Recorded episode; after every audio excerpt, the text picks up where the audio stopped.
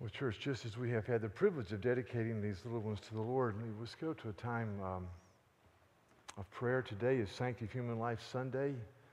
It is a time when we, as, as the people of God, underscore the fact that life is a gift from God. Uh, the Bible says, I am fearfully and wonderfully made. You knit me together in my mother's womb. Uh, it's a time also when we, as the people of God living in this culture, lament the taking of life from the womb. We lament the fifty million plus children that have been uh, denied life since nineteen seventy-three. And it is a, it is a blot upon our land. Um, So let's let's pray. Let's ask the Lord's uh, mercy and let's pray. Lord, just as we have seen uh, the affirmation of life, we thank you that you are the author of life. We thank you that when John the Baptist um, heard in the womb, the voice of the mother of Jesus, the baby leapt for joy. We thank the Bible says with clarity that you made life in the womb, that we are fearfully and wonderfully made. We thank you for being a creator God who gives life. And Lord, we ask uh, your forgiveness for all too often being silent when we are confronted with the horror of um, abortion as a means of birth control and gender selection and convenience. And we pray that the people of God would speak with brokenness and love and tenderness, but speak. We pray for the men and women who have walked into abortion clinics and taken life, that, Lord, you would bring healing to their lives, that you would bring grace to them, that, Lord, you would convict health workers who participate in this ghastly procedure of the sin of their way, and they would repent and turn. And, Lord, have mercy upon our land. Have mercy. And as we uh, pray for that, Lord, we ask that you'd give us ways to show the depth of our commitment to people around us. Let us not, as the Scripture says, merely love in words, but let us love in deed and in truth. Have mercy upon us. And we also pray for our country this week as our president is inaugurated, that you, Lord, would bless our land, that you would bless our officials, that you would uh, bless President Obama, even as he celebrates this week uh, and as he enjoys the, uh, the, the privilege of being a husband and a father. We pray you turn the hearts of our president and other people in this whole area of abortion. God, forgive us, I pray. Forgive us. So may your kingdom come and your will be done on earth as it is in heaven. May the great name of Christ be exalted in our midst. In Jesus' name, amen. Well, we come to this study of First Peter four and five, where we're talking about the stewardship of life, and the stewardship of life is living everything under the lordship of Christ. It is saying that the way we treat people, the way we handle our finances, the way we handle our time, the way we have, handle our talents, are a statement of worship before God. I said last week that the problem is that some people, well-meaning Christians, many of them, see faith as part of who they are, along with being uh, a son or an employee or a communitarian or a physical being or a husband or whatever, that it is, is part of who we are. And yet the Bible says that, that the lordship of Christ and the foundation of Christ determines everything we do and everything we are. There is an outstanding theologian from the Netherlands named Kuyper, who said, there is not one cre- inch of all creation over which Jesus Christ does not cry, this is mine. And that's what the stewardship of life is, is about. It is, it is continuously, consciously saying that everything that I am, everything that I have, everything that I'm about is under the purview and the lordship of Christ. I said last week that as we look at First Peter, that as we think about the lordship of Christ, we live as called out people. God chose us to be his children. We're a chosen people, a royal priesthood, and a holy nation, a people belonging to God. And we travel hopefully because God is God. And we realize the best is yet to be. We receive an inheritance that is imperishable, undefiled, and will not fade away, reserved in heaven for us. Chapter one, verse three, chapter one, verse thirteen says, therefore fix your hope completely on the grace to be brought to the revelation of Christ. So we travel hopefully, and then we love earnestly. First Peter says, chapter one, since you have, in obedience to the truth, purified your hearts for a sincere love of the brethren, fervently love one another from the heart. If you've been born again, not of perishable seed, but imperishable. So you fervently love, or you purposefully love, or you earnestly love. And then number four is this happens in us and to us and among us as we continually taste the goodness of the Lord and understand his mercy and his kindness to us in Christ. So so so that is the, the stewardship of Christ. And, and and and because of that, because of who Christ is in us, then everything has significance. There was a sermon preached by one of my heroes who died a few years ago, Francis Schaeffer. And the sermon title says it all. I mean, it's, it's, it's really good when a sermon is the thesis. The title's the thesis. It was entitled, No Little People, No Little Places. It says, because of the calling of Christ in our lives, and because he is Lord of all, there are no little people, and there are no little places. Everything is shot through with the glory of God. Verse seven last week says, therefore, because you, the end is near, therefore, be of sound judgment and a sober spirit so that you can pray. Live differently, he says. Live differently. Live with purpose. Live with passion. Live differently. Because there are no little people, there are no little places. Your calling is significant. Your place is significant. God wants to use us. I sometimes go to the rest home. And there are certain wings of the rest home where people are, you know, it's, it's minimal care. But there are certain wings of the rest home where people are just waiting to die. And it's a horrible experience. And I go through there, and every time I go, I say, God, do not let me go this way. And then I say, but you're sovereign king. I trust you, but just waiting to die. And then I think, you know, but there are twenty-five-year-olds and thirty-year-olds who are waiting to die. They're waiting for the next experience, the next big thing, and the next big thing won't be quite as big as the previous big thing. And their, their, their life has diminishing power because there's no calling in their life. There's no purpose. There's no, there's no passion. There, there's just waiting for the big thing, waiting for the big trip, waiting for the next car, waiting for this. And it, it, it gets less and less and less in many cases. And the chief end of man is to glorify God and to enjoy him forever. That's the chief end of man. That's what we're made for. We're made to be worshipers. We're made to live in the light of the glory of God.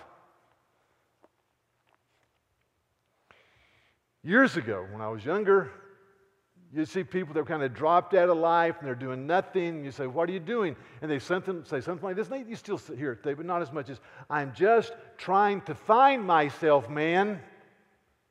I'm just trying to find myself. It's very interesting. Whenever I, you know, I think about it, it's very interesting that Jesus says in Matthew ten, he says, if, if anybody tries to find his life, he'll lose it.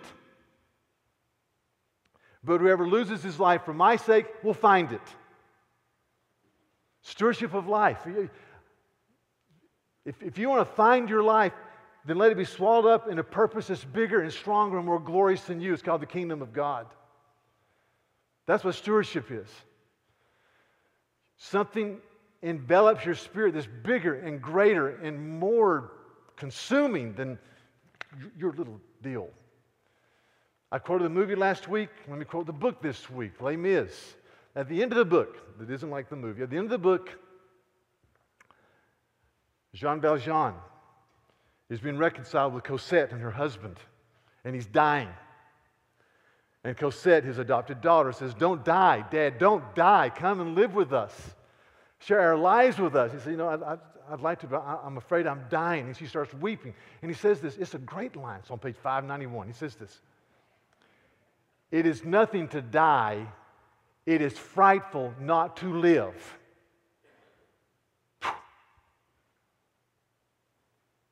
It's nothing to die. We're all going to die. It's frightful not to live. Something bigger than, than, than us. I, today, there are two football games being played. One of them is the American Football Conference Championship game between the Baltimore Ravens and the New England Patriots. There's a middle linebacker for the, the Ravens named Ray Lewis. Ray Lewis, according to Sports Illustrated, is one of the five greatest middle linebackers in the history of the game, or at least the modern history of the game, along with Mike Singletary, Jack Lambert, Dick Butkus, I guess four or five. Mike Singletary was his linebacker coach for a few years at Baltimore. Mike Singletary, former Chicago Bear, great. The Samurai, he was just, his motor was always running. Ray Lewis is a great linebacker because he plays with passion. He doesn't play dirty.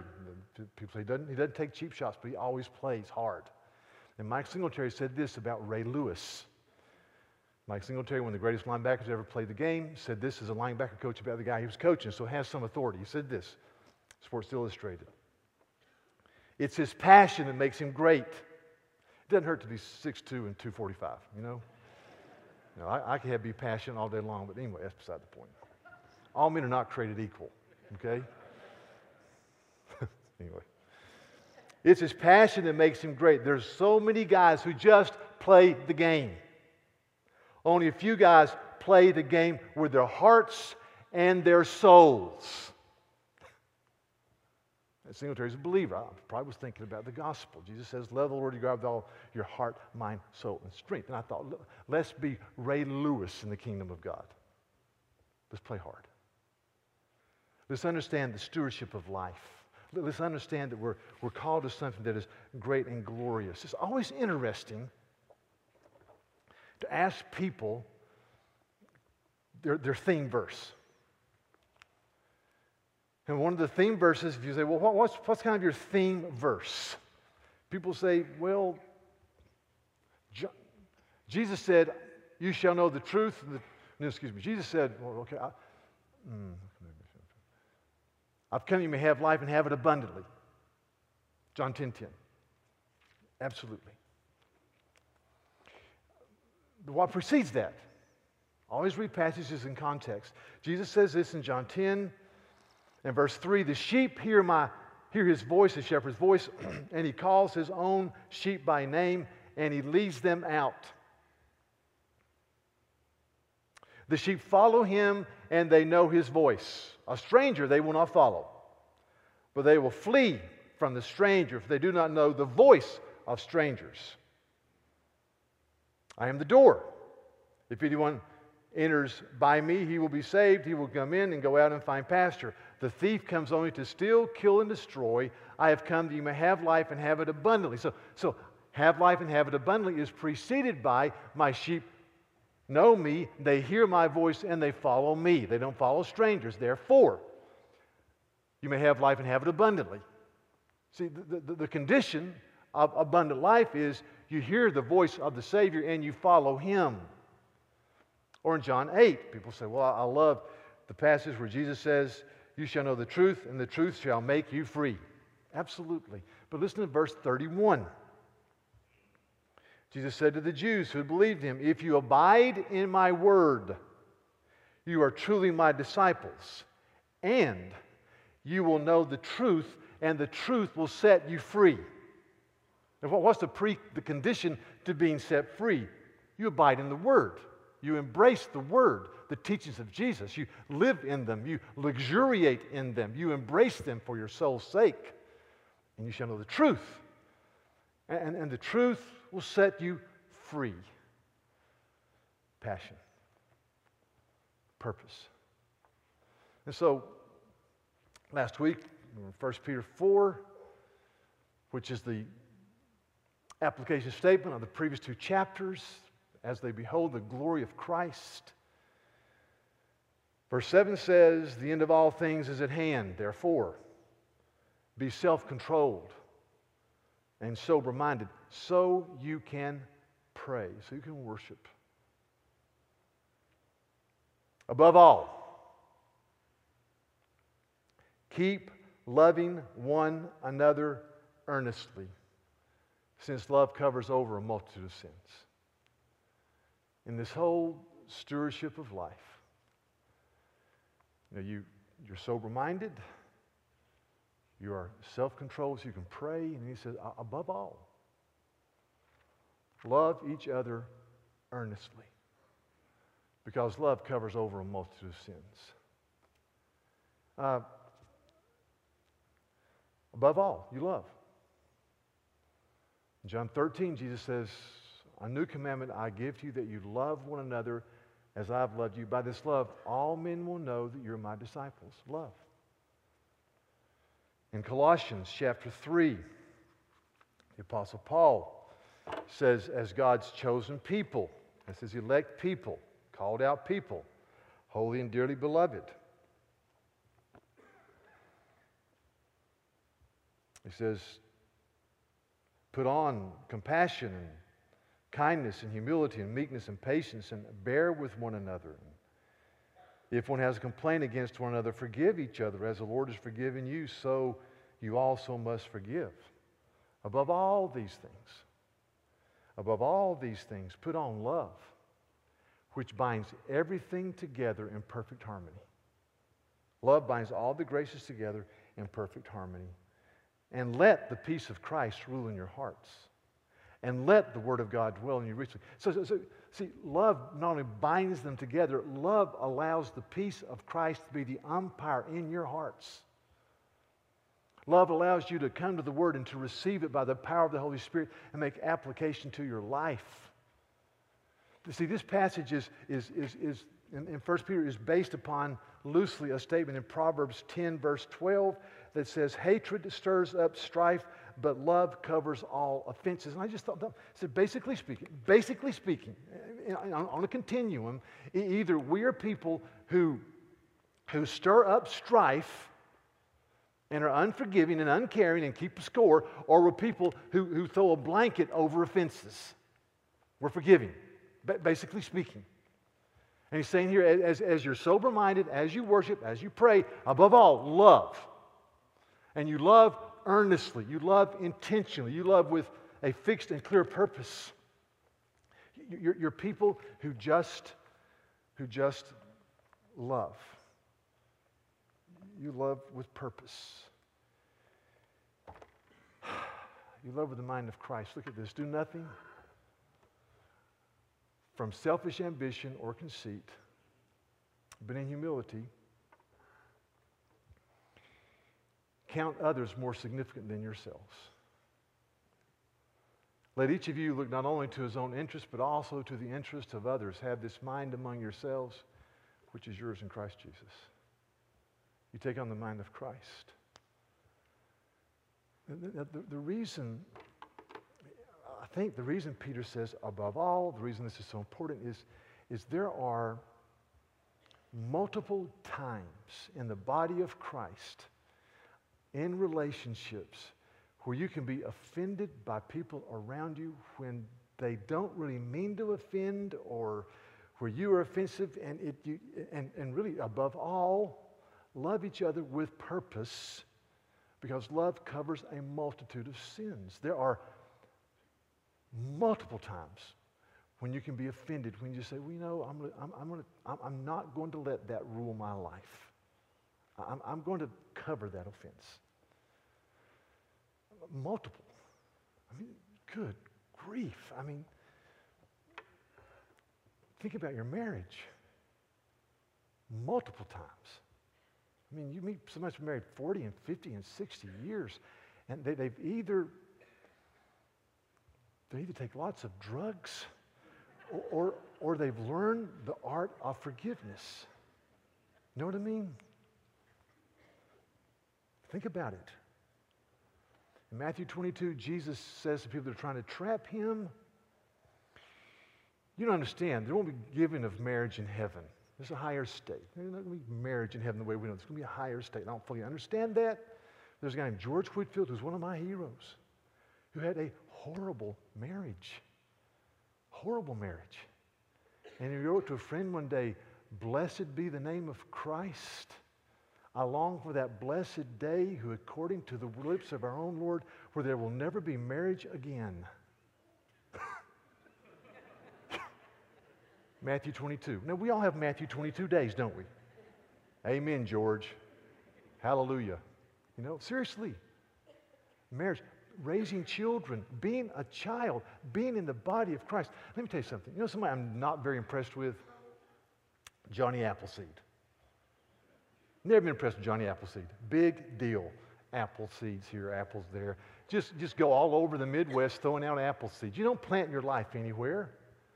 I'm impressed with farmers who plant their life on a four hundred or two hundred or three hundred acre plot, and they work the land year after year after year. Anybody can be Johnny Appleseed.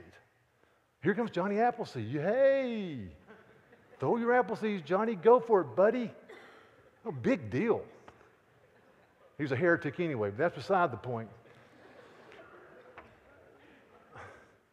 I'm impressed with people who have a long obedience in the same direction, who year after year after year after year, they, they care for each other, and they love each other. And, and, and they, they, they love each other earnestly, not just, hey, man, I love you. No, you think, how can I encourage them? How, how can I build them up? How, how can I? Because love throws a blanket or a quilt over bickering, and it diffuses. You see, lovers pray, God, give me a short memory and a long fuse. Instead of, Lord, give me a short fuse and a long memory. Lovers. That, that's who God is.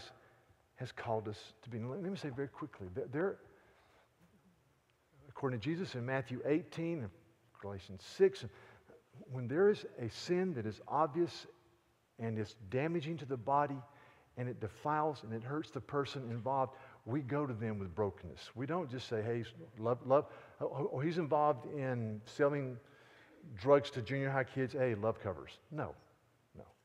Or he's involved in gross immorality. No, no. You go to. This talks about the interrelational things that can just wear you down unless you walk in forgiveness. So, so my, my question, as I look at this text, as I, as I, as I think about this, as I, as I think about God's calling to put a quilt over it, to have a, a long fuse and a short memory, how, how can I be this type of person? And let me mention several things from this book. First of all, chapter two, verse four and five. First Peter two, verses four and five. It says this.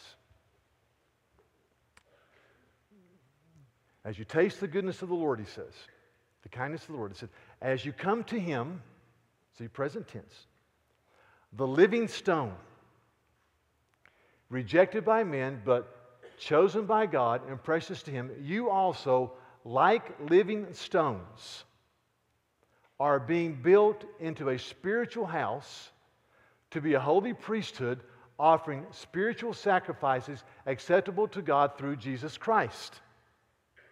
So, so how do we effect love? How do we effect a sober spirit and sound judgment so we can pray? How do we effect love? How, how do we walk in the stewardship of life? We continually come to Christ, who is the living stone, realizing that we are all part of the body of Christ being built into a spiritual house of worship unto the Lord. The story is told about a, a man who had heard about the walls of Sparta in ancient Greece. He heard all about the impregnable walls of Sparta and how no one could defeat the Spartans. And so he traveled to Sparta and he spoke to one of the leaders of Sparta. and there were no walls. He said, where are the great walls of Sparta? Where are the stones of Sparta? And the man laughed and pointed to this man and that man and that man. He said, there's a brick in the wall of Sparta. There is a brick in the wall of Sparta. There is a brick in the wall of Sparta. That's true of us. We are living stones, brothers and sisters. If you are chosen of God, if you rejoice in the hope, if you love earnestly as you continually come to Him, understand this, you are a living stone that's to be built into a royal priesthood unto God. And so the, the way we do this is we continually come to Him day after day and week after week. We come to Him in our brokenness, and we come to Him with our stuff, and we say, God, make something of my life. There's a quote from Morning and Evening by Spurgeon a few weeks ago. And he said this. He asked, am I rooted in sincere fidelity and love to Jesus? If my heart remains unsoftened and unfertilized by grace, the good seed may germinate for a season, but it must ultimately wither, for it cannot flourish in a rocky, unbroken, unsanctified heart. See, I, I, I need the ongoing work of the Holy Spirit in shaping me. That's why I, you know, I come to Him. That's why the Lord's Day is a day to be encouraged and built up and strengthened for the week ahead. It's the first day of the week. And that's why when, when we get up in the morning, we have our morning watch or our, our time of study, and we say, Lord, take the brokenness of my life and make it something under your hands. Lord, I need you. Unless I abide in you, I cannot begin to pull this off. I, I can't. Come, Holy Spirit. Take the Word of God. Teach me. Teach me, Holy Spirit. Take the Scripture, make it alive and fruitful in my life. Let me be teachable and broken before you. It's a fight for your life. And what I think is maybe his best book, Lewis wrote this. The natural loves of friendship, of affection, and, and sexuality can hope for eternity only insofar as they have allowed themselves to be taken into the eternity of the love of Christ. He goes on and says this. Unless His grace comes down like the rain and the sunshine, we shall use our tools to little purpose. To liberate that splendor, to let it become fully what it is trying to be, the natural loves, to have tall trees instead of scrubby tangles, and sweet apples instead of crabs is part of our purpose in Christ. And in other words, if you want your friendships, if you want affection, if you want your, your marriage to sing, you come to Christ. See, when we worship, when we seek God, we are fighting for our lives. And, and we are pleading for the advancement of the kingdom. So, so we, we come to Him as living stones. Uh, all of us, all of us have familial family issues that we have to deal with. We, we've received things from our family, good and bad. And I, I keep on, I say, what breaks the cycle of of inherited, observed, ongoing sin in our lives? Here's the answer. It's the power of the grace of Jesus given us by the Holy Spirit under the Word of God. I believe that. It's, it's interesting.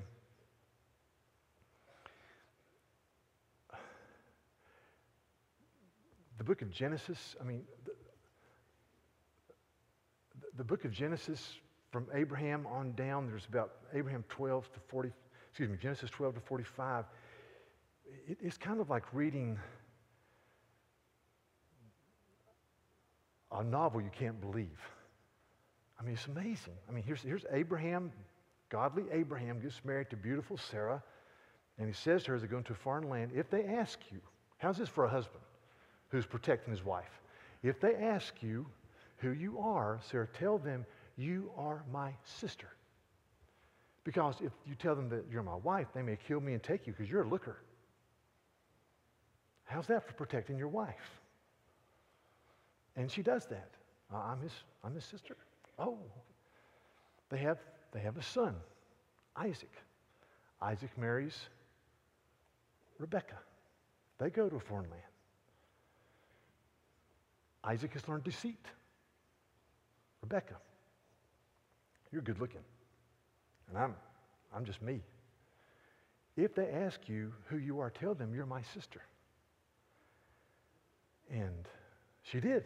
And a guy took her. He didn't do anything. He saw, the Bible says he saw uh, Isaac and Rebecca playing in the courtyard. Tag, you're it, you know, whatever. And and he said, he called him and says, she, she's not your sister. He says, I know, I was afraid if I told you she's my wife, you can't. He said, well, then God would have judged. Here's a pagan saying, God would have judged me. Deceit. Well, guess what? Rebecca and Isaac have twin boys, Jacob and Esau. Esau deceives his father, and it tells him he's, excuse me, Jacob deceives his father, gets the birthright, he has to flee for his life. The son of deception, the grandson of deception, into the waiting arms of good old, gracious, big-hearted Uncle Laban, who's the biggest jerk in the whole, whole, whole book. He's the deceiver. He deceives his son-in-law to be. And then his son-in-law deceives him, and then they leave. It's just, it's twisted. They leave and take, they're, they're separating from Laban, and one of his wives, his favorite wife, takes the household gods and buries him in her tent. Laban gets upset and says, whoever's taking the household gods will be punished. He goes in her tent and says, I need to search your tent. She says, well, Dad, I can't get up. I'm having my period. And she's sitting on the household gods. She says, whoa, whoa, whoa, I'm out of here. You know, that type thing. Deception. And then they have, all these women have twelve boys and one girl, and the one girl is sexually assaulted, and her brothers who've, who've learned deception go to the community that sexually violate her, and they said, well, you can marry her if you're all the men here are circumcised. It's going to be just like us. And for some reason, they said, sure. Why not? You have nothing else to do this month. Come on. And so all, all the men are circumcised, and on the third day, the Bible says, when they're too sore to move, these guys come in and they butcher the whole town. How's that for godly heritage? Now, listen, what breaks deception? The power of the cross. Coming to Jesus. What, what gives you an understanding of the glory and the majesty of life and our calling? The glory of Jesus. What, what, what is, is you keep coming to Jesus. So listen, keep coming to Him. Keep, keep coming day after day. So very quickly. And as you keep coming to Him, the cross will be glorious in your sight. The cross is glorious in your sight. You keep coming, and the cross is just, just it's, it's, it's, in Luke seven, can't read it, time is gone, listen. In Luke seven, Jesus goes to the home of a Pharisee. The Pharisee doesn't greet him, doesn't give him water to wash with, just kind of says, come on in. And, and a woman of immorality comes in, and, and she bathes his feet with her tears, and she washes them, she unfolds her, and she washes them with her hair. And the Pharisee says, in his spirit, and if the teacher knew who was touching him, he would be repulsed. And Jesus says to the Pharisee, oh, let me give you a little story. There was a man who had two people owed him money. One guy owed him five million dollars. He forgave the debt.